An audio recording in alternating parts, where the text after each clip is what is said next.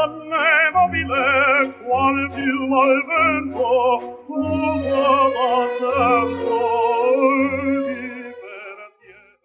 Gentile ascoltatore, riprendo la mia invettiva contro la birra artigianale, ma il mio approccio sarà di elogiare con tiepide lodi, come dicono gli americani, oppure, nella pittoresca frase della mia fidanzata Li Hua, di sventolare la bandiera rossa per attaccare il Partito Comunista. Quali sono i punti forti della birra artigianale? 1. Senza bisogno di adeguarsi alle preferenze delle masse, la birra artigianale può avere gusti che sono distintivi e forti, ma sono spesso bizzarri ed amari. 2. Le birre artigianali presentano una varietà di colori, dal biondo al nero, e diversi livelli di traslucidità, dal cristallino al torbido, diciamo melmoso. 3. Le birre artigianali vengono spesso vendute in bottiglie che sono accattivanti, addirittura artistiche, con etichette che possono essere istruttive, colorate o comiche.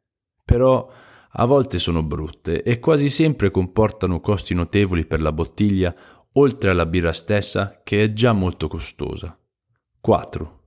La birra artigianale spesso non è né pastorizzata né microfiltrata e quindi contiene lieviti e microorganismi vivi conferiscono un gusto fresco, ma per poco tempo e dopo vanno a male.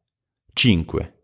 I nomi delle birre artigianali possono essere fantasiosi e divertenti, ma sembrano spesso solo sciocchi e artificiosi. 6. La birra artigianale può variare di lotto in lotto. Si può considerare come segno d'un tocco d'arte o di inaffidabilità dilettantesca. Adesso, gentile ascoltatore, lei chiederà, allora che birra piace al professor Arturo Sanguinetti? Rispondo, a me piace la birra normale.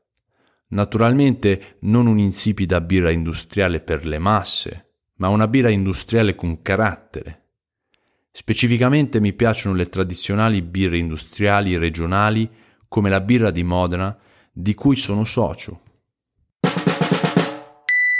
Un modenese a New York le è stato offerto da birra di Modena. Lei può degustare questa birra presso l'osteria di Modena Rossi, Piazza Roma, Modena.